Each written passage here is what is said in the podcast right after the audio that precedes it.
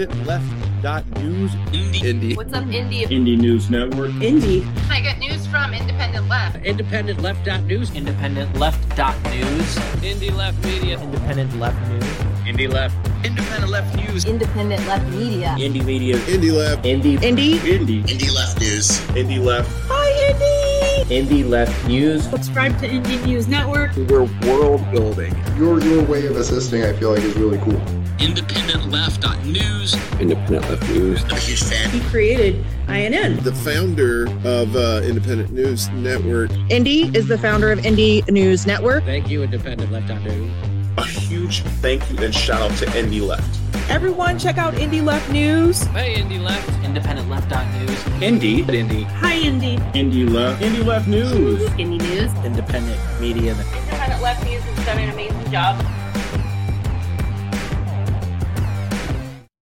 Oh, Fiorella, thank you so much. I love that theme song so much. Thank you, Jimmy, for for hooking that up. Really, everybody's so amazing. Uh, those are all friends, family, and people that we cover on Independent Left News.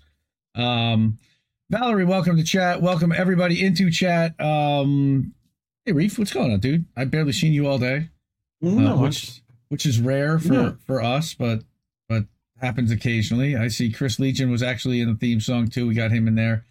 Um, Nice. Oh, let's see. We are live everywhere. That's good. Um, of course, the restream chat is not telling me how many we have, but that's okay. Oh, Les Bones is here. Bones, we got Jesse. Oh no, that was from last night. Les Bones and Jesse, and that was closing out Warren's thing. You know what? If I open this back up, maybe it will work. Let's see. Uh, okay, so What do it? Welcome everybody to How Do We Miss That? And How Do We Miss That is a show and podcast streaming live on Rokfin, YouTube, Twitch, Rumble, Facebook, Twitter, Odysee, and Telegram. Sunday nights, 10 p.m. Eastern, 7 Pacific. Available on, on all your favorite podcast platforms too. We're live on Substack. We're live everywhere. Um, co-hosted by me, I'm Indy. This is I'm the founder and, and editor of Independent Left News and Leftist.today Substack. And then I got this guy next to me. He's Reef Breland. He's INN's technical director, and he's the host of Reefer After Dark and the, and INN News on Indie News Network. We are also both founding members of the Indie News Network, which is a collaborative family of 23, count them, 23 independent content creators, one of the largest independent uh, uh, networks out there. All the stories that you're gonna that, that you're gonna see this week were featured in IndependentLeft.news this week between Sunday and Friday.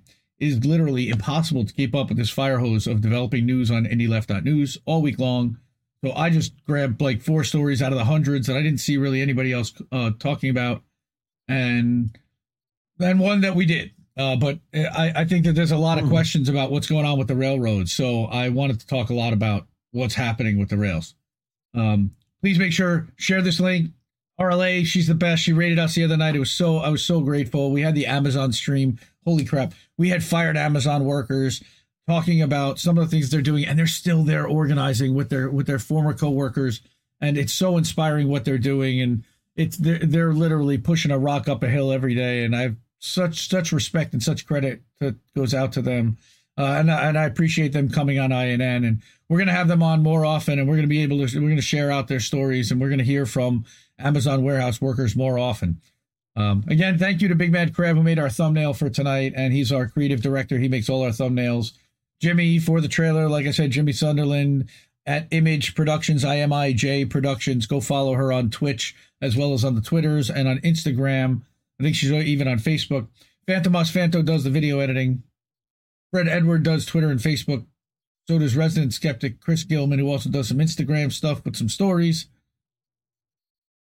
And uh holy shit, we're here. It's another week, man. How you doing? Oh, as I have you Mhm. take a as I have you take a drink. That's the perfect timing to ask you what's going Yes, on, sir. man. Uh, not much. Just trying to avoid nature's wrath. yes, You know, yes. Reef is in the Um, path of a hurricane right now, potentially. We're a little, fun. we're a little concerned Um, about that. Yep.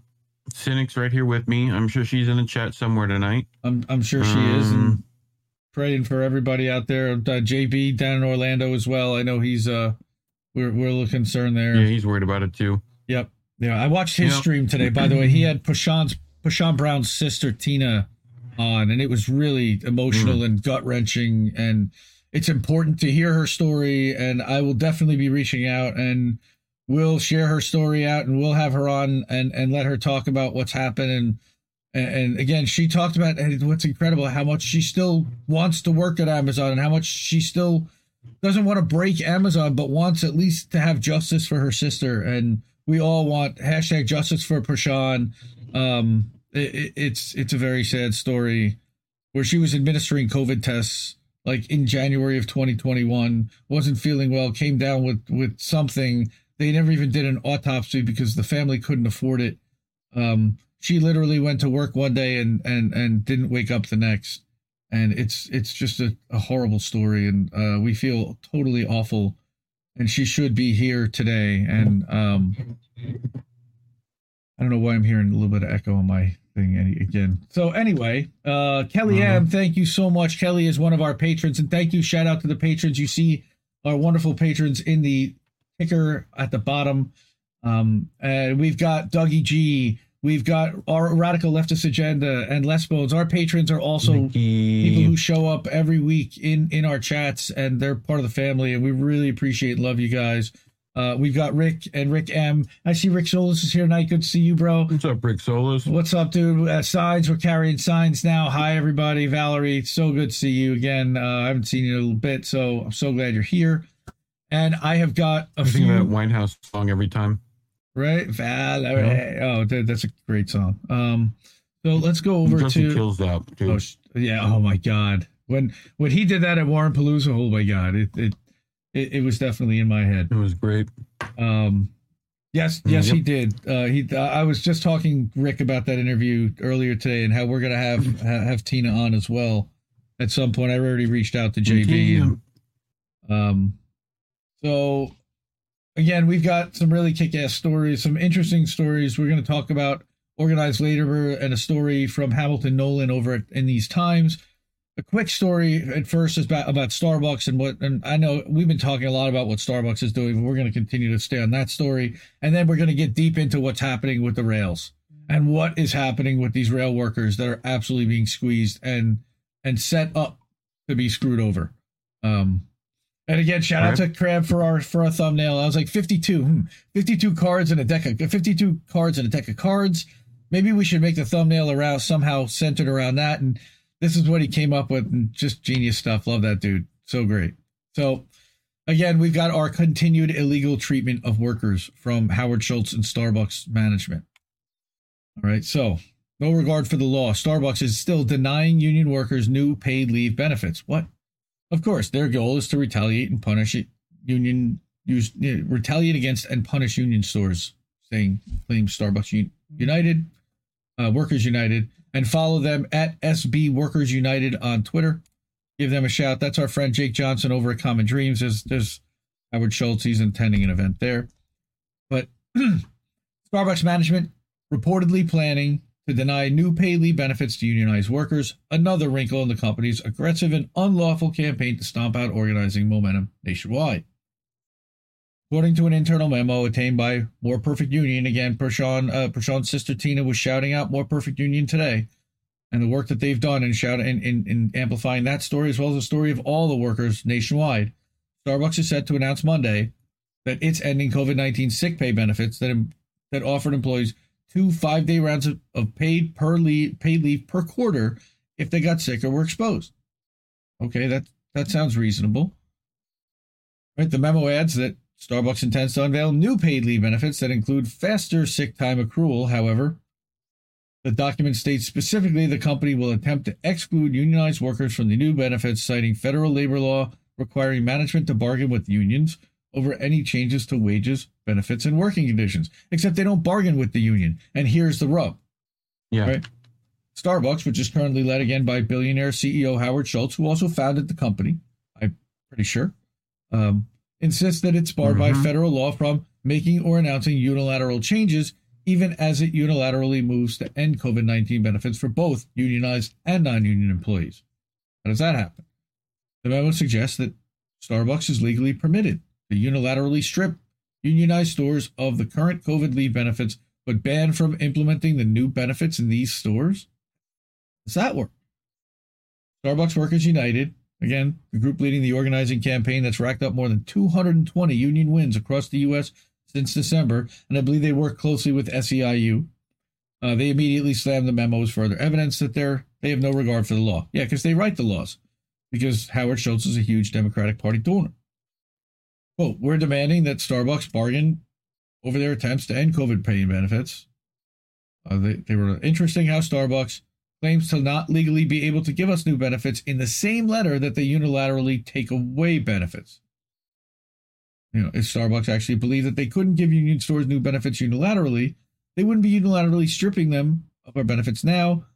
They continued, their goal is to retaliate against and punish union stores. Again, I don't think this is really much of a surprise to anybody, but I wanted to keep going and keep this story alive and keep it afloat. And it's they're they're pushing every day. No stores are filing, but Starbucks is still closing stores. They're still firing union union organizers, and now they're using tactics like this.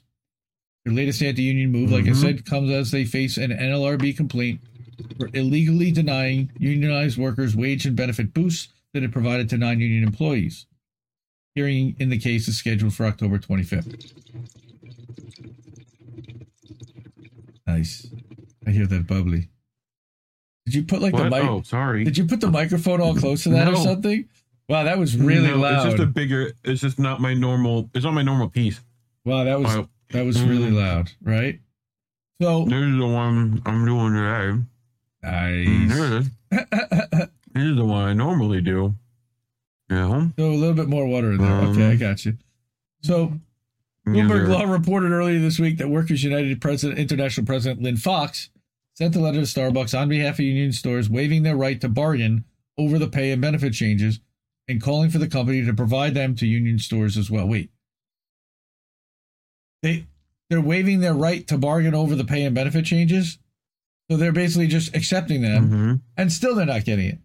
So an attorney who represents Starbucks Workers United in California and Arizona told them that Schultz's stated reason for not affording wage increases and benefits to union stores was wiped out once the union presented its waiver.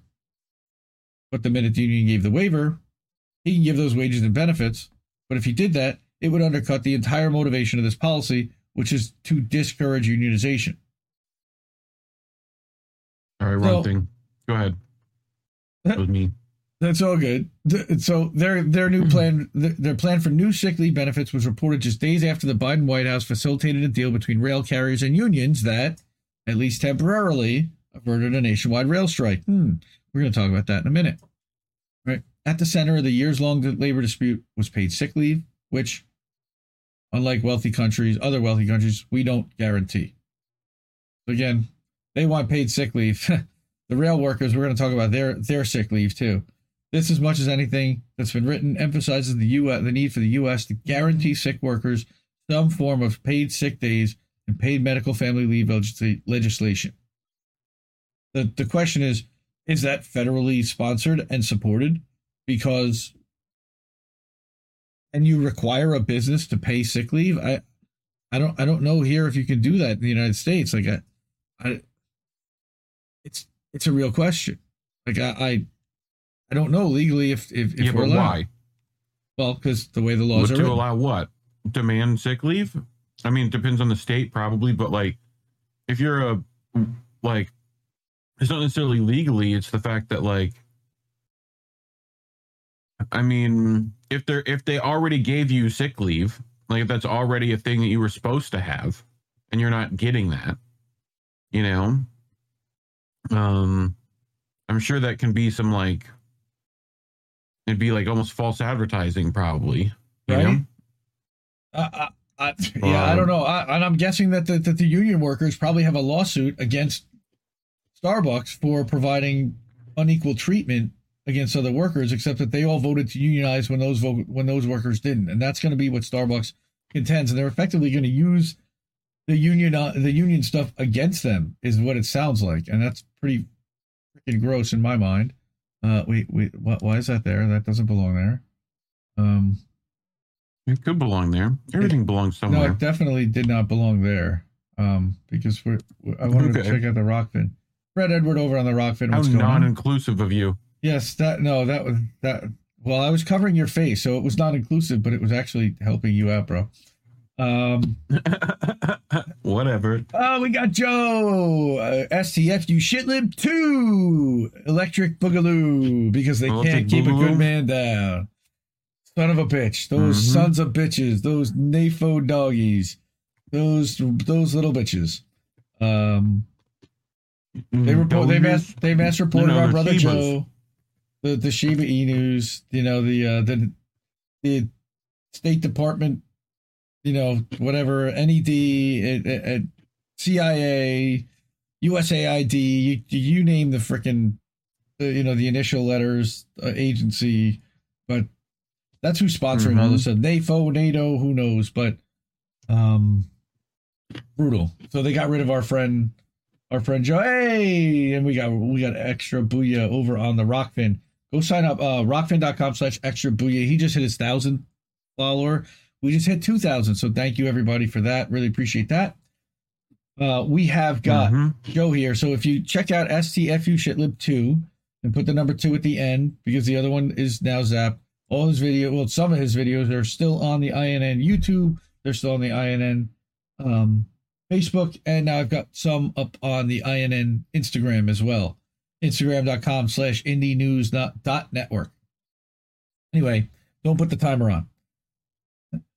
No, uh, that What? that I won't. that's a reference to the timer. So uh, INN did a rando roundtable stream start last, doing the Jeopardy theme. last Thursday night, and and every time I got into pitch mode and I started plugging other stuff, Reef would put a timer up to see how long it would take me to actually get through it, which was funny, but yeah, not so funny. Answers cost five bucks. That's right, Fred. Edward.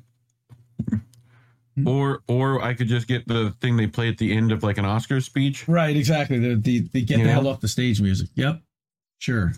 Yep. So next story again. This is where I've been like, what is going on with the rails? Everybody's talking about these guys striking and how badly they're getting screwed. And let's let's get into like what the hell's going on here. So first thing is I don't necessarily always I'm not always a huge fan of WSWS lately. However, when it comes to um, rank and file employees and what's happening from the perspective of how management is screwing people over, they usually have it pretty well. So what they're doing here in Tom Hall, I, I give him a lot of credit. He actually gave the microphone to the workers. It's kind of like what we did this week at INN, and we let them talk. So they're furious after last week's White House broker deal. What are they saying? Well, let's start. All right. It's bad enough that Congress wanted to take away our ability to strike, but now our own unions did the same thing. Here's a machinist. I'm a machinist with eight years of, eight, uh, service. We're sick of our upper parts of the union agreeing to anything without any kind of vote. 90% of our shops craft our FMLA in order to take leave without being reprimanded. We shouldn't have to go to these extremes. 100%. West Virginia, and this goes on. I've got stories upon stories. You can't even imagine. It's bad enough that Congress wanted to take away our ability to strike, but now our own unions did the same thing. All they did was give the companies and government more time to prepare against a strike by kicking the can down the road a bit. An old saying keeps ringing in my head strike while the iron is hot. By delaying it with promises of, of a TA, you know, a, th- then people are, will say it's going to be weeks before we can view and vote on it. Our union's giving them time to prepare for the next rounds of war. The companies don't care one bit about their workers, so we should use what power we have to force the issues we're facing upon them rather than idly sit back and wait. Yeah. Here's an Indiana railroad, railroader. Quote, the railroad has received record profits on the backs of the hardworking T&E people. Give us a better schedule, give us better give us time off to take care of our declining health and stop raising our insurance. I also feel the union dues are going to increase just as soon as the contract is signed. The railroad owns us. Time is no longer our own. I knew that going into this job 19 years ago, but I thought it was going to be worth it. This job's only gotten worse as every year passes. The pay's no longer worth all the bullshit you have to put up with. Uh, Tara, welcome. Tara Reade's in the house. Sister Tara, I love you. Uh, this whole fake contract settlement doesn't surprise me one bit. Joe Biden and his constituents haven't told the truth about anything as far as I'm concerned. Hell, they still deny that inflation's high. Our unions openly supported this president during the election, so none of this smoke and mirrors surprises me. In order to avoid a strike just before the election, corruption and corporate greed are running rampant in this country, all on the backs of the working people. Enough is enough. Compensate us. I mean, they, these are this. These are the words of the workers themselves. Here's an Oregon Railroad, and again, all these people are uh, spoke anonymously because they don't want to be retaliated against. The union sold us out. The government sold us out to fill their own pockets. I hope Biden, Warren, and Sanders were all very comfortable on their knees under that CEO's desk. Yikes. We've got a local union rep in Oklahoma sent the following statement I work on call 24 7 with no assigned or guaranteed days off. This is what's remarkable. And this is the truth. There is an availability policy the railroad imposed that we didn't agree to in any way. They intentionally do not specify what the limits are on missing work.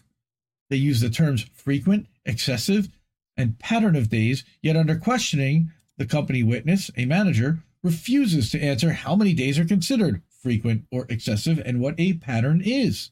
There is intentionally no line in the sand. This means they can charge anyone for missing any days. This is railroad abuse.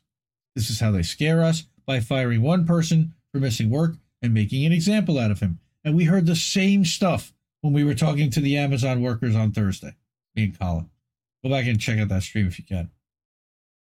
Quote, as for this tentative national contract, of which there is no copy to see, it is garbage. We did not want what our what, our union leaders settled for. My terminal and my local are overwhelmingly against it. We've lost much more than 24% in pay over the years, and we certainly should be able to strike without politicians getting in our way. The RLA ah, has been manipulated against Mhm. us. RLA, uh, not that RLA, but radical leftist agenda is in the chat. Love you, Nikki. I don't think he's talking about you. it needs to be spread far and wide that we far outnumber them and that we have the power in our numbers. Corporate greed has all but wiped out the middle class, and our union leadership has helped them. Washington's even worse, and when you consider that the very party that's supposed to stand with labor only pretends to help us because they want our money, then it seems hopeless. So, let's shut the railroads down for a time, and they'll be brought to their knees. We need another 1877 strike. We need a revolution. And not of the Carnation variety. So, We need a revolution. Looks like y'all ready for need, a revolution. We need a revolution. Union Insider explains how bureaucrats' raises are at stake in the contract, right? So WSWS also received the following anonymous tip from someone who attended the Brotherhood of Railway Signalmen convention earlier this year. I, along with over a hundred other signal workers, was at the Brotherhood Signal Convention in, uh, in in June of 2022. Our national Hmm. guys, the Grand Lodge, pushed through a hotly contested amendment to the BRS Constitution, which was billed as a pay rate structure change. It was basically a huge raise for everyone in the national office, and the move enraged nearly half the delegates. It was amended several times and finally passed. For years, their raises have been directly tied to general wage increases that they secured for the majority of their members nationally. If they got us a 10% raise, then they get a 10% raise.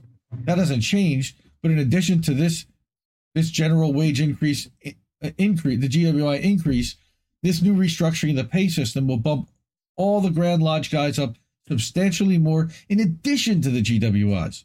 They get two raises of this time. course. Hmm. Wonder why that Mhm. is.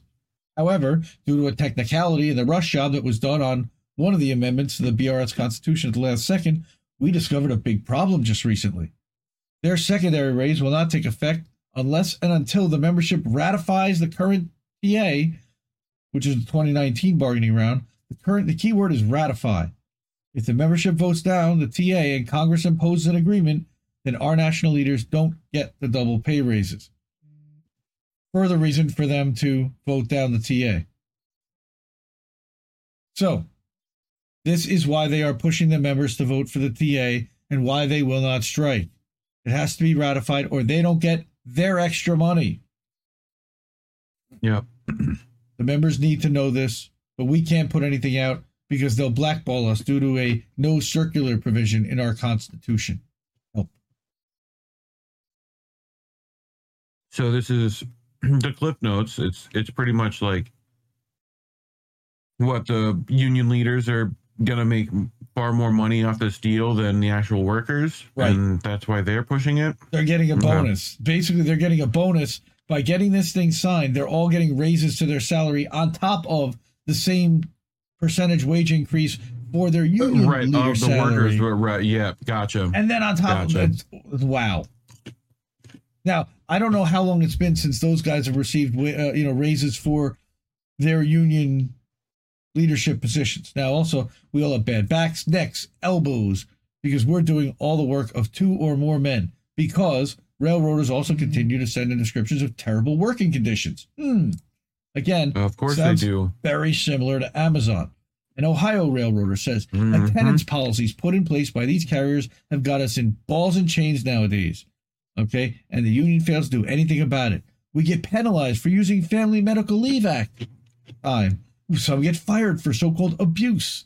Railroaders like myself gets twenty dollars for meals up to twenty-four hours at away from our home terminal.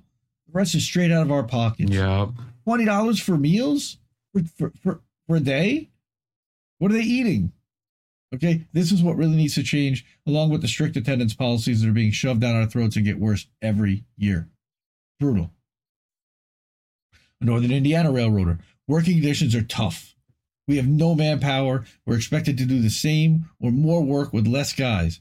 When I started in 2014, we had 14 guys for 130 miles of track. Now we have seven who were expected to do the same amount of work, and two of those guys are track inspectors. So that leaves five for actual work. Five people, damn. 130 miles of track. Do you feel safe on the rails? I wouldn't. Our tools are outdated. Management's so incompetent they couldn't plan a kid's birthday. We work long hours in the elements, and because of all this, our health pays for it. Again, bad backs, necks, knees, elbows, because we're all doing the work of two or more. Now, we're not soft down here by any means, but pay us what we're worth. This contract that's stuck in the 1970s needs an overhaul. Three weeks vacation on your eight year with no sick days is ridiculous. No sick days. McDonald's employees get more than that. Again, not to knock employees. The airline pilots union got roughly an 80% raise in their contract. But I'll stop going on. It's time to strike. Here's a signalman. Union Pacific. Doing the job 15 years. Watching this company force employees to quit with precision scheduled railroading and by only uh, by only opening jobs where they knew they'd have to move themselves and their families. Strategy to make people quit. All during COVID at the peak of you uh, uh, of their record cars being moved. Record profits, and we're going to talk about that too. That's next. I'm sure that affects supply chain too. Mm, well, of course. On top of all that, Sure, of course. At the same time, they restructured the hotel list we had to stay at with hotels that were not at par to stay at. For example, one area there were three hotels at the corporate lodging list before the restructure Comfort Inn, Days Inn, and Super 8. That's not exactly luxury stuff, right? We were told we couldn't stay there because Mhm. only managers or directors are now able to stay there. The hotel was only charging $70 a night, the others are $20. Mind you, COVID was just starting to go through the U.S. like wildfire. I felt unsafe staying at the other hotels. I asked the manager, please don't make us stay here. Told me it was policy. Who approves the list? He does. And it was all about saving money. This has been awful the last five years, and it's that's only bullshit. going to get worse. Bro, like what? It's policy. Who makes the policy? Well, Me. But look, don't worry about it. well, look, man, like look, it's him, except that he has a boss. Look, he, you know who owns the railroads? Warren Buffett owns the railroads. Sure. Yeah. Okay, Berkshire Hathaway. Well, I'm sorry, owns, Warren Buffet. owns You mispronounced it. He owns Burlington Northern Santa Fe. He owns CSX. He owns a lot. Uh, all these major rail carriers are consolidated and now owned by Berkshire Hathaway, which is controlled and owned by Warren Buffett. Here, I'm a member of the Brotherhood Oh, you of mean- you mean- Way, Railroad barons are gonna be fucking terrible. Who would have thunk? right? Who These would have actions, thunk? these actions by the railroads have got us to the breaking point. I see all these articles about our wages getting increased, etc., but I've yet to see anyone talk about the taxes we have taken out of our checks during after our fed- federal, state, Medicare, union dues, medical insurance. We end up with forty five percent of our check. So yeah, the wages are also are so great, right? We try to make the rail safe so there are no bad derailments in these towns and cities. But when it comes time to do it, they say, "No, we're going to delay it another month, week, year." There's spots out there where we're surprised we haven't seen big pileups. But yet again, moving that freight is more important. I don't know how many more how many times I've heard that over the course of my 20 year career. These are not like this is this is serious shit. And every time these train derailments happen, again, supply chain issues are happening. Are they unhappy about that? Well, some people are, but it's certainly insurance companies end up getting their grease, you know, their stuff greased. Premiums go up. All kinds of things happen. People need to open their eyes. We're not the enemy here. Corporate greed is what's going to destroy this country. Let the rich succeed, while what what used to be the middle class suffers. We worked day and night through the whole pandemic, and we got nothing. All we got was get your ass to work. We don't have time for sniffles. Suck it up and get to it. Someone would come into work and spread Mhm. COVID. So instead of one guy being off, there were five or six or sometimes more. But the workload never changes Yep. more with less is the same is the way we work now. I think we've all had enough. Yep. The unions don't want to back us. They're worried about politics. Enough is enough. Give us what we deserve, with or without the union. These railroads can get shut down, and we can all just walk off the day for the day or so. What are they going to do? Fire and arrest 135,000 of us all at once? We'd like to see them try. No, you would not. Honestly, I think that that's emotion. They think there will be a crisis if we Mhm. strike. Wait till everyone walks out, and this country will be really screwed. Sign hundreds of thousands of rail employees. Um, Yep. I, I, I'm with him, man. Um, Spit it out. I think they would arrest 135,000 rail employees and force them to go to work. I really do. Sure. That's my worry. They they think that these, you know, if 135,000 people decided not to go to work simultaneously, I think they would send the cops after them. I really do. Them go to Well. I mean, they did. They, they did this. They're called Pinkerton police. Like that's yes. Mhm. We we dealt with this before. I mean, So- stories of strapping Gatling guns to the back of stuff, and you know, So, like we talked Like- about, again, we've heard from the perspective of the rail workers, and I thought that was most important to start by hearing from them directly. What do they feel like doing? mhm. How are they feeling about this? Now, it's not over.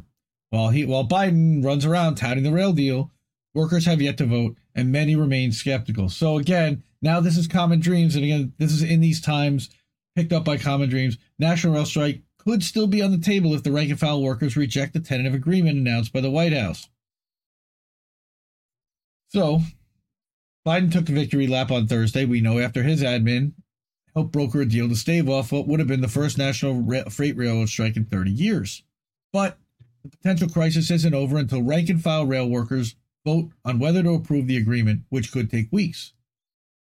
Which we know the Brotherhood of Locomotive Engineers and Trainmen said until railroad workers in the coming days can digest this and have their questions answered, there's no consensus able to build on whether this is a good deal, bad, or ugly.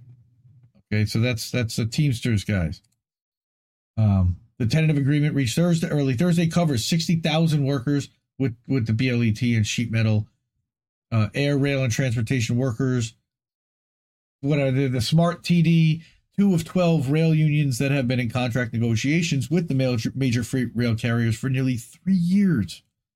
While all the other unions had already reached tentative deals, the BLET and Smart TD were the last holdouts. So now they've got that done. Okay. And these, okay, so the president, Dennis Pierce, said that in accordance with the union's internal processes, the tentative agreement will first be reviewed by the union's general chairman, who will finalize the document before it's sent out to the membership for ratification via mail. And again, we now know that these guys are all due to get extra bonuses and extra raises if they can get this over the hump. So now they have all the incentive in the world Yeah. to get this done. So, quote, this is probably going to take three to four weeks to fully get into to get full details into members' hands. Not a delay tactic; it's just the way the process works. Everyone needs to remain calm because they will have their day to, eh, to exercise their democratic rights on whether they want this to be their contract or not. Yeah, but the question is, is how prepared are they going to be when it comes to striking? And how prepared is management and the country going to be? And and will it still have the same effect as if they had gone on strike last Friday? At the center of the labor dispute Right. is the draconian attendance policies, which again don't allow workers to take sick leave and force them to be on call 24 7. In recent decades, major Class 1 rail carriers like Burlington Northern Santa Fe, Union Pacific, Norfolk Southern, and CSX have all implemented precision scheduled railroading, a kind of lean production, just in time model designed to maximize shareholder profits by slashing expenses. Because of PSR cost cutting, over the past six years, the major Class 1 railroads like BNSF like, and those guys have slashed their collective workforce by 29%, leaving the industry woefully understaffed and putting extra strain on workers already accustomed to long irregular hours. Wow, where have we heard this before? It sounds like we were just hearing this, right? So here's an engineer who's saying we used to work much more flexible attendance policies. We could self select when we needed time off for ourselves and families within reason before these carriers embraced PSR and started clamping down on these attendance policies. Again, we heard this at the um, Nabisco plant. We heard this at the Frito Lay plant 84 hour work weeks. While PSR has harmed workers, shippers, and consumers, it's led it it has led to the rail carriers recording record profits, with shareholders raking in $183 billion in buybacks and dividends since 2010. Since 2020, two coalitions of 12 unions, dubbed the United Rail Unions, have been in negotiations with the major railroad companies, represented by the National Carriers Conference Committee, right? I mean, this is Mhm. again, this is nothing new, but alongside sick and sick leave and holidays, other key issues at the negotiating table have included wages, healthcare, and staffing. With the rail carriers demanding that freight train crews be reduced from two workers to just one. They want to cut even more, these sons of bitches. They're not making Yep. enough money. A hundred billion dollars is not enough money. In an early effort to avert a strike, okay, this July, Biden appointed a presidential emergency board. This is brutal. Watch this one. Consisting of three labor law experts for the purpose of, of determining and examining the dispute and proposing a fair settlement. Now, remember that what these guys have been going through, right? After a month long investigation, the Mhm. PEB issued its report on August 16th while recommending a headline grabbing 24% compounded wage increase within the next 18 months. The emergency board called on the unions to withdraw their demands for paid sick leave and attended hol- and added holidays, while also refusing to make recommendations on train crew size. Wait a minute. So at least you you can, which means that they're woefully underpaid a lot more than the 24%. The 24% was just a pittance. Just to say, look, man, we know you guys have been underpaid probably by 100%. Well, we'll say 24%. And you're not getting your sick pay. Fuck you. Mhm. These guys are garbage. Thanks, Joe Biden. Let's go, Brandon. All right. The next day, the rail carriers declared that they were prepared to meet with the rail unions and reach agreements on, based on the PEB report without delay. Hmm. I wonder if people who worked for Berkshire Hathaway are actually in the Biden White House. But some rank and file railroad workers took to social media to express their disgust at the emergency board's recommendations, angry that they didn't resolve central issues around relief and attendance. In a survey of over 3,000 rail workers from multiple unions conducted in late August by Railroad Workers United and Interunion Crosscraft Solidarity Caucus of rank and file railroaders, whopping 93% of respondents said they would vote to reject the PEB recommendations if they were offered as a tentative contract agreement. One phase from the PEB's report particularly stood out to many workers, offering a clear picture of what their employees think of them. Carriers maintain that capital investment and risk are the reasons for their profits, not any contributions by labor. Workers mean nothing to them. It really shows how out of touch rail carriers are to say that out loud. We as workers are fighting for human dignity at this point, just to be recognized as part of the reason that these carriers are extremely profitable. Gross. Yeah, seriously, Lisa. Yep.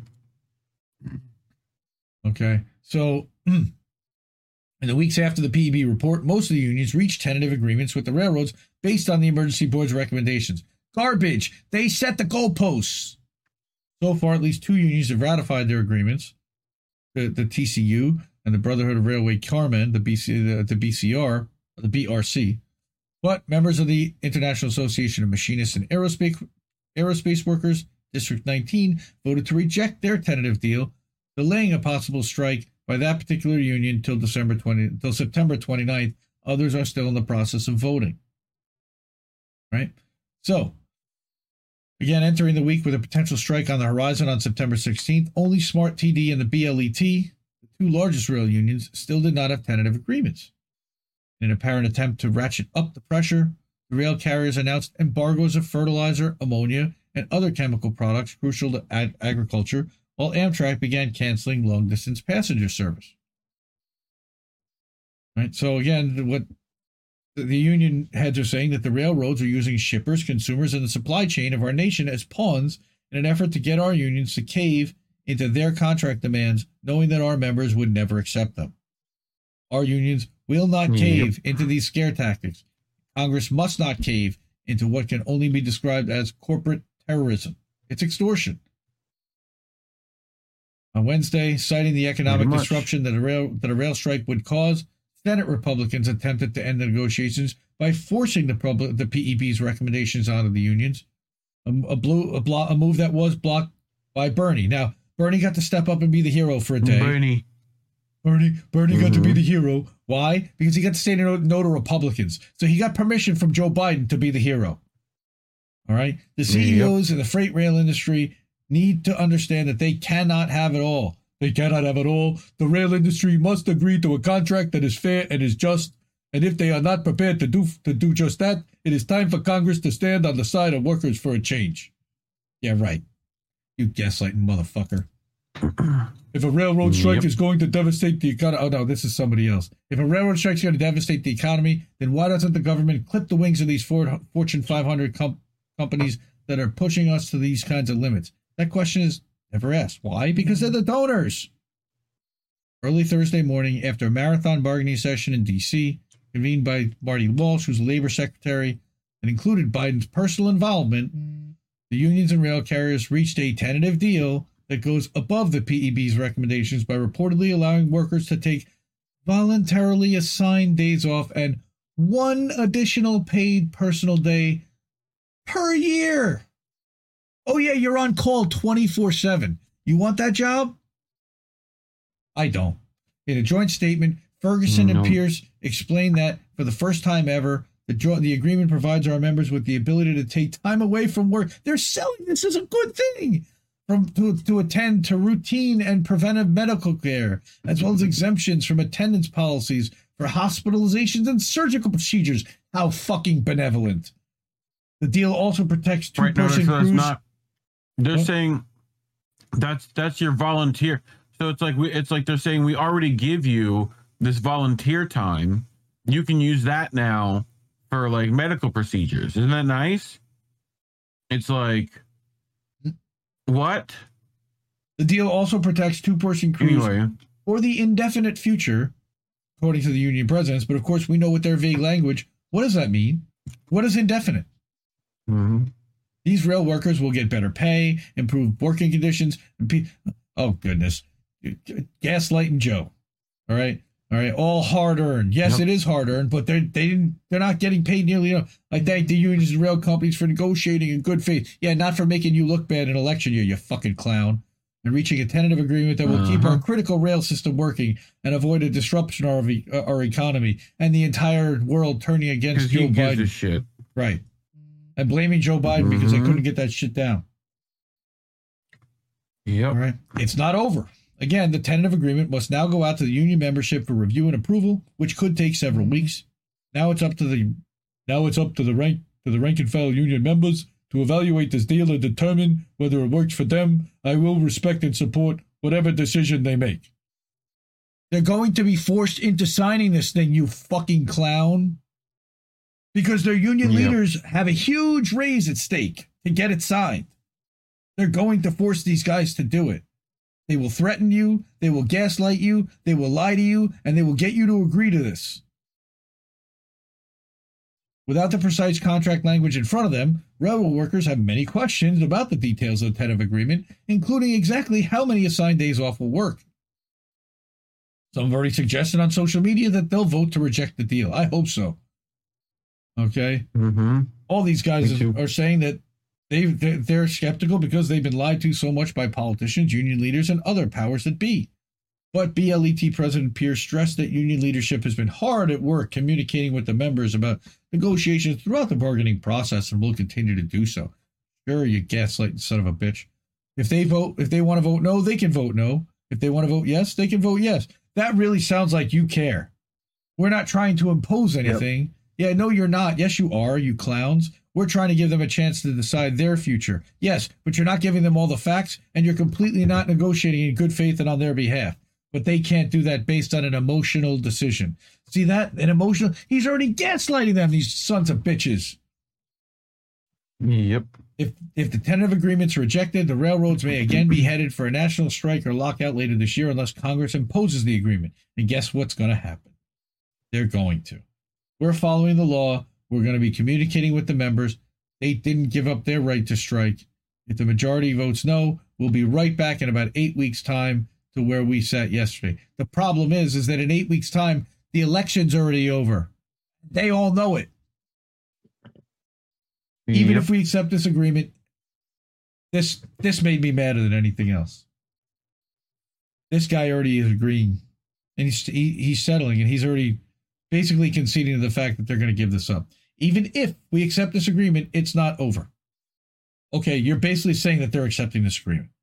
We're still going to be fighting for basic human Mhm. dignity and to preserve our freight rail system and to make sure it functions safely. So damn Yep. upsetting. I got to tell you, it's you can hear it. I'm so fired up about this.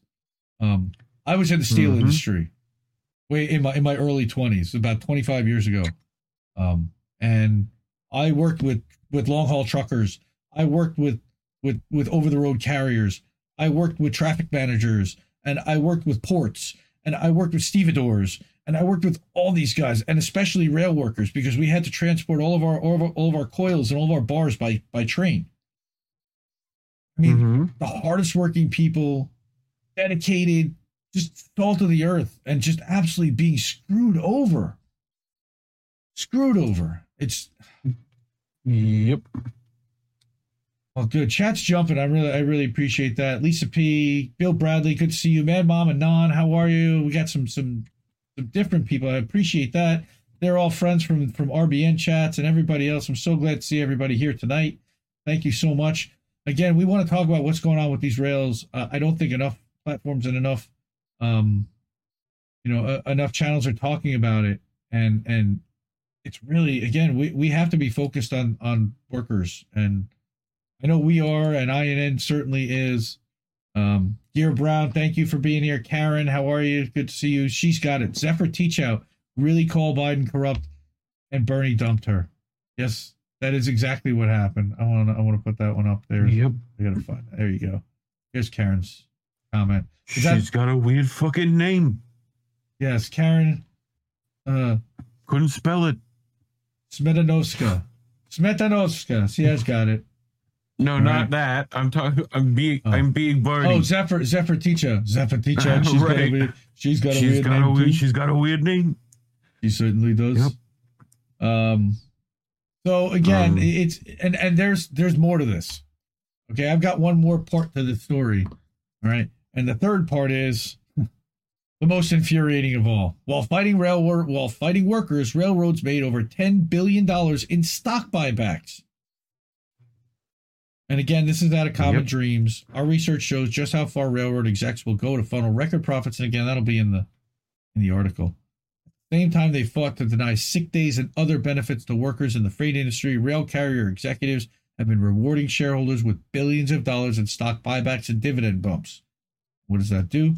According to railroad operators, bad for workers, good for investors. A collection of data compiled by the Groundwork Collaborative and shared with Common Dreams on Monday, a handful of major rail companies reported more than $10 billion in buybacks and dividends over the first six months of 2022. Meanwhile, workers who try to visit a doctor amid a global pandemic continue to be disciplined, leading to higher staff turnover and soaring injury mm. rates. Our research shows Hmm. just how far railroad executives will go, like I said, to funnel rail record profits to their shareholders, even if that means stagnant wages, inhumane attendant attendance policies and throwing our supply chain into further turmoil. Groundworks analysis, uh, analysis, which is based on recent corporate earnings calls from Union Pacific, CSX, Canadian National Railway, and Norfolk Southern, sheds new light on the dynamics underlying railroad rail workers' ongoing fight for more safety and dignity in the workplace. When it comes to shoveling more money to investors, Groundwork found that Union Pacific is leading the pack in 2022. Rather than using billions of Hmm. dollars in revenue to pay job to pay to improve pay and job conditions, Union Pacific gave five billion dollars to shareholders through buybacks and dividends in the first six months of this year alone. Would they take Yep. one billion of that and pay some of their employees a little bit more and give a day off? I think they could. No, no, no. Other You giants in the industry, they're not far behind.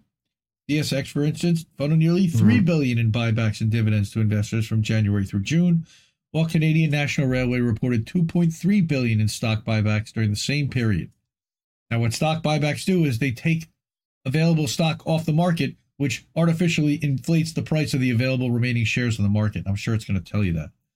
Although exact figures weren't disclosed, Norfolk Southern's chief financial officer, Mark George, said on a call on a July call that shareholder distributions are up, and you'll observe here that the 19% higher dividend payments through six months on top of continued strong share repurchase activity. How could they do that? Well, they're doing that on the backs of their workers. Railroads have been enjoying record profits after decades of deregulation, consolidation, and just-in-time practices known as, like we said, PRS, transformed the industry into what Sarah Miller, executive director of the American Economic Liberties Project, describes as another monopolized cash cow for Wall Street, which we've seen. Right? The safety of workers and communities, meanwhile, has been put in jeopardy by executives who fired workers and increased hours. And here's a David Dayen quote from American Prospect, right? And he- he's got a good article about how America's supply chains get railroaded. Right. For their part, railroad executives have testified that the primary reason for their service failures for this year is a lack of workers. Yes, because they fired them all to boost their revenues. They gave out packages. Again, new analysis points out Union Pacific Chief Executive Officer Lance Fritz told investors on a July call company had cut staff by a third since 2018 and said, We've got to do some other unique and creative things with our labor unions in order to make our crews more available and more productive. Yeah, creative, like squeezing the fuck out of them and putting them on 24 7 call. I mean, these guys are not ambulance drivers. They're not firefighters. They they should not have to be on call 24 7. There's no reason for this when the company's making Mhm. hundreds of billions of dollars in profit a year. I mean, Who could pay multiple crews? not, Yeah, I, mean, I mean- it's ten billion dollars they made in buybacks, but what's their profit been? That's just the stock. That's just the money they use from their profits to buy back and take the stock off the market. He also said Union Pacific is prepared to make further staffing cuts during an economic downturn, asserting that conductorless trains would be better for the conductor's quality of life.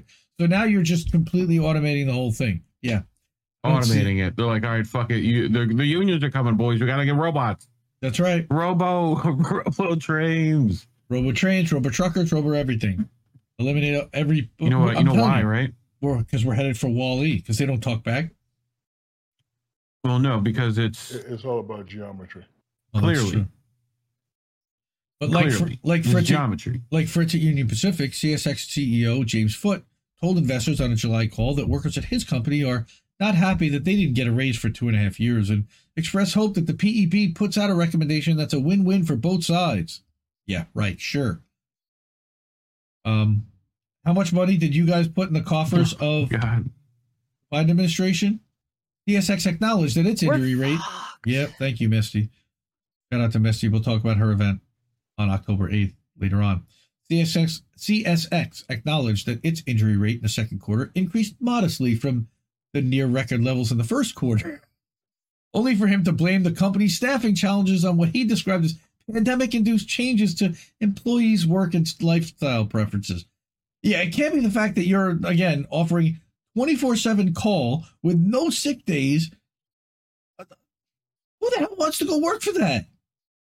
It's been somewhat of a surprise Mhm. to all of us the number of people that have dropped out after, again, going through all the classroom training, all the on the job training, and then working a few months and deciding they don't like railroading as a profession. Just moments after stagnant wages and unsafe conditions were discussed. He's blaming the workers. They go through all of this and then they decide, how about the fact that they get their paycheck and then they realize that they're fucked and they talk to everyone who's been there 20 years. It's like, dude, run. Mark George, CFO Mhm. of North, Norfolk Southern, meanwhile, also attributed high attrition rates to the so called lifestyle challenge occurring in a very unique labor market where everyone's looking for talent. Again, how the hell do you have a family when you're on call 24 7 working for a railroad?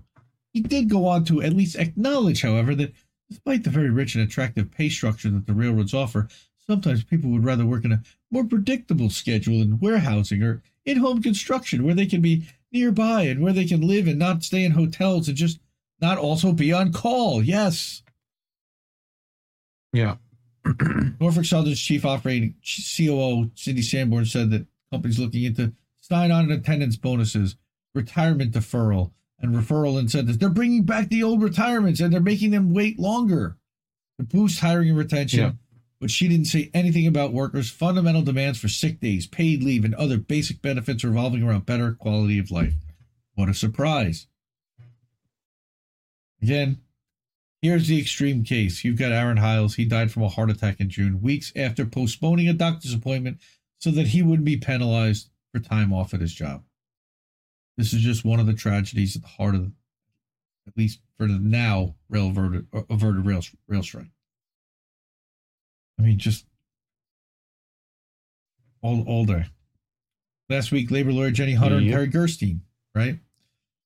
Again, Harvard Law School's labor and- work life program argued in Slate that railroad companies nearly inflicted an economic catastrophe on the U.S.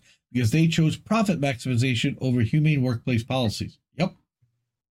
Right. Nationwide strike or lockout was lockout was at least temporary, temporarily averted last Thursday when the Biden White House announced a tentative agreement. We know, Uh, as a pair of unions representing of tens of thousands has stressed, however, the proposed deal must still be approved by the rank and file members. Shout out to them. Had it not been for Bernie Sanders' intervention, again, it would have been they would have been forced, which many workers found Yeah, like- intolerable because it excluded sick leave, right, among other shortcomings, right. Yep. So, um,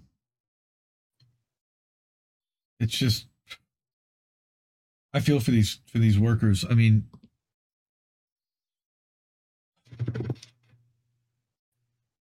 I don't know what the answer is because it's all corruption and greed at the top.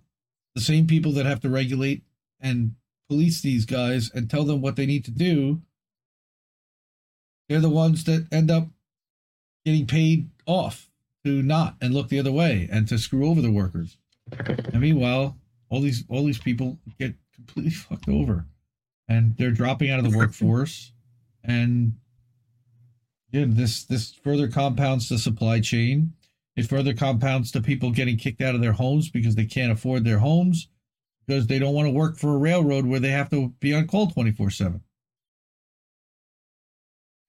Man, I know it's heavy. Um, and I know that one took a while, but I think it's really important to get into what the Biden administration is doing to squeeze this, what the unions are doing to to try to help the workers, but at the same time, what union leadership is doing to screw over the workers, and what their motivation is to do so, what they're gaining, what, they have to gain. So, I think it's really important info. I don't, I haven't heard anybody else talking about the double pay from from the unions besides here. So, Nick, how are you? Welcome. We got War- Uncle Warren still here. Cool, cool, cool. We got one more story, and then we can get to boats. And this one is not that long of a story, and it's one that you and I are probably going to have disagreement Mhm. on with the writer, who's actually one of the Okay. best writers out there. Um, what do you think about the railroad shit? Except for this one. And then he's a terrible writer on this story. Right? What? What do, what do you think about the, Um, the railroad workers? What do you what's their what's their move? I mean, how how do they? I mean, other than withholding labor nationally, I mean, and do you think yeah. that do you think that that that they'd send the cops after these guys, similar to like a like an air air traffic controller, and say they're essential workers and they have to go to work, and then what?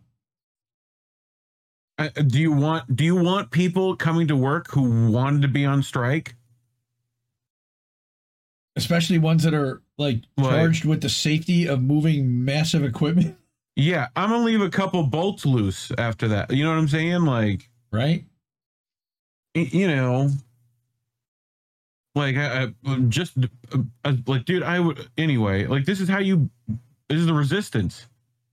You know, like the of all the jokes about resistance recently, Right. that's how you actually resist stuff. Vive la resistance. Is every time they make you do something, do it as poorly and as terribly as possible. Like, That's this whole know. quiet quitting thing that everybody's been talking about too. Quiet quitting, which Right. is which is hilarious.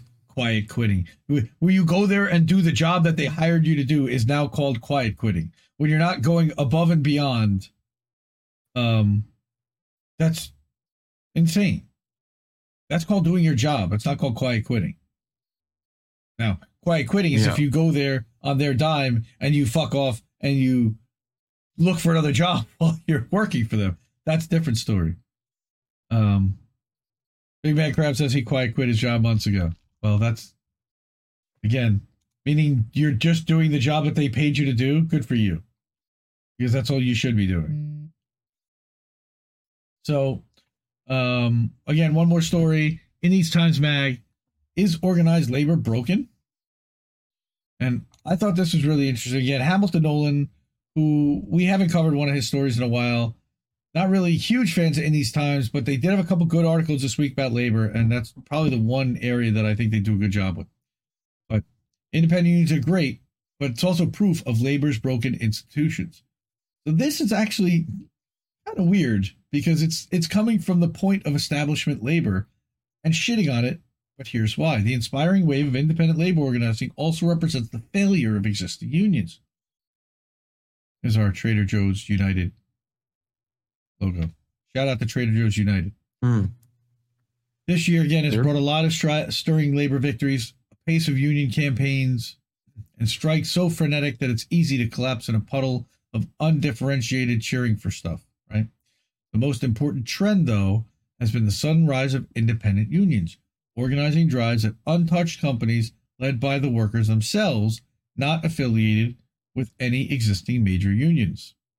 The ALU, of course, has been the biggest example of those, and an endless stream of Sure. others seem determined to follow in its footsteps. An independent union drive succeeded at Trader Joe's, and they've popped up everywhere from Apple to Chipotle to Geico. Geico! Now, what does Geico again stand for? I believe it is Government Employee Insurance Company, was originally what Geico stood for. It's not owned by the government anymore. Hmm. Okay. Um, the rise of all these independents is inspiring. It is the flowering of seeds that were planted by 40 years of rising inequality and by the work of an entire generation of labor movement activists pushing unions as the solution. If we're being honest, though, the story of these independent unions is also a story about the brokenness of organized labor's existing institutions. If we ignore half the story, we won't learn anything from this moment. And this is where I found it really interesting. This is where it kind of breaks from where we've been talking about the traditional story about what's happening with labor. One thing that virtually Yeah. every independent labor union that's popped into being this year has in common is this there are places that should have been unionized a long time ago. And I don't just mean that in the generic sense of all workplaces should, should have a union. I meant that if America had a union movement with even a modicum of ability to do strategic planning on a national level, the big unions that already sit in these respective industries would have been working hard to build campaigns at many of these companies years ago. All right. United Food and Commercial Workers, UFCW, for example, is the grocery industry union. It should have been plainly obvious a decade ago, at least, that Trader Joe's was a prime target, a successful, growing national grocery chain that also carried with it a cultivated reputation for caring about employees as well as the community and social justice. That is the absolute pinnacle of characteristics of a company that should be a union organizing target. The fact that this country, that this country's first Trader Joe's union election happened in the year 2022 and was organized by the workers themselves is pretty harsh rebuke to the UFCW, which represents 835,000 grocery workers and has more resources than all but a handful of other unions. Yeah. Amazon, Apple, Chipotle, Geico, all these are premier employers in industries that have existing unions. In many cases, the existing unions have organizing drives at these companies themselves too. CWA, for example, is organizing Apple stores. Chipotle organized with the Teamsters. The RWDSU is still deeply engaged with in Bessemer at Amazon, and UFCW is organizing Trader Joe's, all of which are good examples of the ability of independent drives to energize moribund sectors or to pick up excess demand where existing unions don't. The problem here is not the failure of individual unions, but of an entire union establishment that has for decades accepted the proposition that it's the responsibility of workers to come ask unions to organize them, not vice versa. Vice versa. Hmm. What? Right. Yeah. Let us imagine an American labor Yep. movement that had one, genuine belief that it is the responsibility of unions to offer every worker in their industry mm. a true opportunity to unionize, and two, a rudimentary level of central organization and accountability that could, that could exert some pressure on unions that weren't organizing to do a better job. In this fairy tale world, it would still take bravery and hard work and idealism from workers at all these places to undertake the daunting and uncertain prospect of organizing their workplaces for the first time. The difference is that they would have had the card of, an, of a union organizer in their pocket because the unions in their respective industries would have made a strong effort to organize them and would have made it their business to ensure that all the non union workers at those companies knew that this union wanted to organize them so that when the stars aligned and the moment arrived when employees were ready to take on the challenge, they quite naturally would have thought of the existing union as their first phone call. Broadly speaking, that is not what happened. As I say, and I say this, and again, as Hamilton Nolan, as someone who has for years now fielded incoming emails from random people asking me how to unionize and have tried to get them in touch with union organizers from the right unions. It has always been shockingly difficult, especially for the majority of people not lucky enough to be working in the very narrow slices of industries that are already subject to ongoing union drives. In the past seven years, Hamilton himself has helped Amazon work tried to help Amazon workers and Trader Joe's workers and Whole Foods workers and even insurance company workers find a union to help them organize. For the most part, it's been hard to find the right union, hard to find the right organizer at the right union, and very hard to get an overworked organizer at the right union to dedicate a sufficient amount of time to leads like this. There are heroic union staffers everywhere, but not nearly enough of them. The problem is not the individual people. The problem is that this sort of thing, which should have always been the top priority of a labor movement that has been losing density for decades, has not been much of a priority at all. Wait, sorry, that was the wrong one. Wait, I meant to do. We're fucked. Yes, that's that. That's right, cynic. All right. So the pandemic happened, and a tipping point was reached. There's been a widespread grassroots surge of interest in unionizing, and surprise, many workers have come to the conclusion that it makes a lot more sense to organize themselves than to spend forever making calls to existing unions that have never spoken to them before, have not spent the money to build the organizing staff necessary to give them the time they need. This makes perfect sense. The hard numbers tell us that America's biggest unions have allowed their organizing muscles to atrophy, and now that game day has arrived, they're largely too weak to play. This must be a moment of reckoning for the people who lead unions and control their budgets. As much as we cheer on the resolve of workers who take it upon themselves to organize independently, we must also turn to the unions of their, of their industry and say, hey, why didn't you get that? I don't want a bland stream of cheerleading tweets from the AFL CIO about this trend of independence. I want nonstop meetings of top union leaders cowering in chagrin over how it came to this in the first place. Right. This moment in history is an unfolding demonstration of the fact that organizing must be a nonstop practice.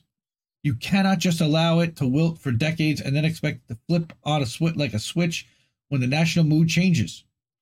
A recent report found that organized labor in America employed 23,000 less people in 2020 than it did even in 2010, even while its bank accounts swelled. How many of these people were potential organizers who could have been sitting in coffee shops or McDonald's parking lots across the streets from Trader Joe's and Amazon warehouses and dreary white collar office buildings, talking to workers about what a union could do for them? A lot. Philosophically, there is nothing wrong with having an independent union. Practically, there are, and again, this is where I think I'm going to run into an argument with him. There are many drawbacks, and I don't necessarily disagree with him, but I also think that they need to be independent, and I've got my reasons why. He's saying that it can take a lot of time and money and expertise and lawyers to get a solid first union contract in place. Not wrong about any of those things. Those are things that existing unions have that independents don't. Winning the union vote is great, but only a first step. Unions got big and coalesced in the first place because solidarity is power and money and staff and political connections and law firms. Many of the independent unions that do manage to win a union election will inevitably migrate towards existing unions over time, or they will get crushed by their multi billion dollar employers willing to stall and litigate every single thing rather than bargain a fair contract. Hello, Amazon. So, some independents will join bigger unions, and some, like ALU, may manage to grow enough to form their own new unions, and others will die out. Again, I, I'm more, I'm, I'm, I, I hope that's the case. Okay, but, but they've done the labor movement a great service, no matter what their eventual fate is. They have become big, flashing billboards for the need to invest in institutional organizing capacity that no working person is ever unable to find a union that would like to help them organize. If we don't say that out loud, the lesson will be ignored. Strong unions knock on every door. They talk to every worker. They bring the message to people who don't even know they need it. They don't sit inside while the times are tough and come out when it's sunny to find out that the big game started without them. And again, I'm going to go back and I'm going to shout out the, the leaders from Cause. And again, this is Hamilton Nolan. One of the best there is, really. Um, follow him at Hamilton Nolan, Hamilton at InTheseTimes.com if you want to email him. Follow him all over. Good dude. Loads of stuff. Um, so that's our story on organized labor. And I agree with him to a point. I still think independent unions are important. And I still think that, again, like Shadowband said, SEIU, AFL CIO, Teamsters, they're their own top down infra- corporate infrastructure themselves. Yep. They're not run by the workers. And they're not even working at or for the company that they're representing. So, yeah. Willie Bragg, welcome to the show. How are you, bud? Good to see you. Uh, he, let me see. Oh, good. He's coming man? up here. We had people that hated unions at my sh- at my workplace. Yet came crying to the union, right? When something went wrong, shop stewards would get them out of trouble. Yet these peeps, what? Uh, yet these peeps still would not join the union. Yeah, why? Because they were brainwashing against unions. Right. We need both independent unions, and we need to get the inside the people inside establishment unions to reform it from within. Yeah, that's that's difficult again because their salaries and their greased their greased paychecks and all this other stuff preclude them from doing so. Eric T. Red, shout out to patron Eric T. Red. Thank you for joining us on Sunday night. How do we miss that? You, uh, we just finished up on stories. It is just about time for boats. But before we do that, I do want to make a plea for our friend Misty Winston. Again, our friend Crab, Big Mad Crab, made some graphics for this, and I, again, you, you've got some great speakers at this event. It's going to be on, on October 8th from noon to 3 p.m. Eastern uh, in front of the, the U.S. Department of Justice, 950 Pennsylvania Avenue Northwest in D.C. There is an amazing lineup of speakers that's going to be speaking and going to be talking about the Assange case. Randy Credico and Andy Chambers and Dave DeCamp from Anti-War and John Kiriakou, CIA whistleblower, Eliza Blue and Marsha Coleman Adebayo Okay, ra- uh, political commentator for USA Today, Joe Lauria from Consortium News, and Garland Nixon. We love Garland. Steve Donziger. Again, big names, folks. Big lefties. Big, big people speaking out for free speech. Scott Ritter just got announced. Yep, I saw Kevin Gosztola's going to be there. So, so shout out to everybody that's doing that. If you are in the area, in the DC area, please show up. It is going to be an incredible event. It, it, will not be. It, don't miss it. It's it's going to be something. And join them. Stand in solidarity. Free Julian Assange. He's being persecuted for revealing government secrets that were leaked to him by somebody else that he went to painstaking efforts to protect. Free Julian Assange. We're fucked. We're fucked is right. All right, everybody. Yeah. Anyway, That's what we so need. we yeah, it's it, it's going to be a, a busy week I think at INN. I know Tar is still off. Um, we're still working on rescheduling uh, or scheduling some more interviews with some of the Amazon workers who were fired and retaliated against. Um, specifically, Amazon Cause Tim from Amazon Cause down in North Carolina, phenomenal uh, outreach and community work that they're doing, as well as um, as Matt over at Scamazon at at, at Scramazon. I'm sorry, at Scramazon, and they are creating the Sure. Amazon Workers Services. And what they're doing there is they're helping Amazon workers figure out when they go work there what kind of resources do I have because Amazon doesn't tell you. But as someone who's going to work in a facility, from the people who worked there before and from the people who know the lay of the land, it's really important to understand that and how to organize your workplace. So shout out to, to Matt over at, at Amazon Worker Services. Also, he also was fired from JFK 8. And again, if you want to go to INN from Thursday night, there is a special Amazon Workers episode where Colin and I sit down and interview four of these workers. And I, I would highly encourage you and beg you to listen to their stories and share their stories and amplify what's happening out there and talk to Amazon employees. Go to the warehouses and try to no Scamazon is that's not really a Freudian, Freudian slip. Uh, it really is a scam in some ways, but um, go to your facilities, talk to the workers, and talk to them about organizing, and talk to them about the benefits of organizing. And if they need help and resources, we've got we've got peeps. So just reach out. Uh, again, what do you got going on this week? Um, depending on things, uh, stream Monday with DJ Joe Nice, um, to talk about the royal family. Um, That should be interesting. But, and then, uh, Wednesday night, um, INN news with Misty. Assuming a hurricane Um, doesn't we'll destroy see. Reese's house. Yes. depending right yeah like or if when i have to leave and when internet is available and all that but i think they will still happen um i hope to get colin working with restream There is so Colin. it can Hurricane still party for happen Reef. without me yes sir Amazon. There you go. um Welcome, Colin. Good to see you, bro. yeah i definitely should bring weed with me um, Yes, i wherever can you go. legally carry it with me How i nice. have a card How nice. How nice. sir officer Uh, Um, Kelly is asking for a Friday show. Well, we we, we were going to do a Friday show. We that would get be the when the storm is here. Yes, like I, I'm gonna work on trying to find a consistent guest for that, I think Cynic so should. that I think Cynic I should at least have in. someone. Sure. I- Um, I think that'd I be could probably cool. set up something with that. And think she'd be I need to set up stuff so I can just do it by myself if that's necessary, and we'll just go through some memes like we did tonight. So She's just a, uh, a wealth of resource. Cynic should I'll show up on out. Reaper After Dark, even if there's no camera on, because she's a wealth of knowledge and resources, I'm gonna try to get and she's fun. I'm That's gonna try why. to get Spooky on at some point. Spooky. That should be a good time during October. Yeah, she'll even dress. She'll show up in costume. Um, I I hope I hope the uh you know lady with the habit uh, Sexy whatever. blesses us with her presence. Sure. Um, the sexy anything. She she sent me.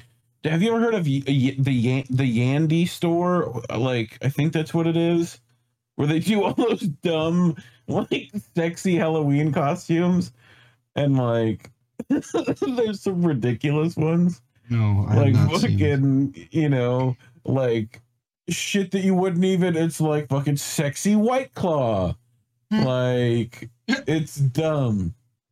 Um, yeah, I might, I, I might have to evacuate. We'll we'll see, Colin. Um, It looks like it's only going to be Like- down to a category one by the time it gets to you. At least the last I saw. It's you're right in the path. if that's the case, great. but cat Then one. I can fucking stay and be no problem. If it's Yep. cat one, I'm good. If it's fucking cat four, like they were talking about, yeah, that's a little. like that's a whole other story. That that might mean a trip yeah, up the like East my Coast. house will be fine, you know, but I don't want to test it while I'm here. Like, No. you know, like I think it can handle a cat five with what we've done to it, but like, again, don't want to test it while I'm here. I'll let one of those cat fives roll in first and Yep. see. But my my thing's a concrete block tank. It it should be fine. So here's hoping. Right, everyone. anyway, Well, we're gonna we're gonna cut out for tonight. yes, sir. Again, this was episode 52. How did we miss that? And uh, we really appreciate everybody being here. This was a fun, fun time with everybody. Um, again, we got some pretty heavy topics on labor, and we are still fighting against management, and we stand in solidarity with workers. Uh, hashtag justice for Prashan. If you can go to JB stream from today, earlier today, and check out the Prashan Brown stream. Um, give her a GoFundMe support that family. It's just it's it's a nightmare what happened to her, and we'll we'll, we'll definitely invite her to come on and share her story. And and we stand in solidarity with her, and with uh with all our family getting screwed over by Amazon. So thank you so much everybody tonight, and uh, we will be back I think next week. Um, I got next week, yes, and then the week after I have to take off because I'm going to be on a business trip, and uh, and we'll do a best of episode. But for tonight. This is Yeah. uh this is the bird saying question everyone's motivations always. Keep listening to what little birds have to tell you, everybody. Good night, fam. I think I liked it better being blind when I couldn't read between the lines and when I couldn't see the cracks in the structure that lay bare before me the whole time. I think I liked it better back when I suspended disbelief and swallowed pride. I thought I knew the difference in the red from the blue, but they both bleed us so dry. They both bleed us so dry. My favorite songs don't hit the same way. I get to the end of a four minute track and I'm only looking back thinking, what did they actually say? So I try to.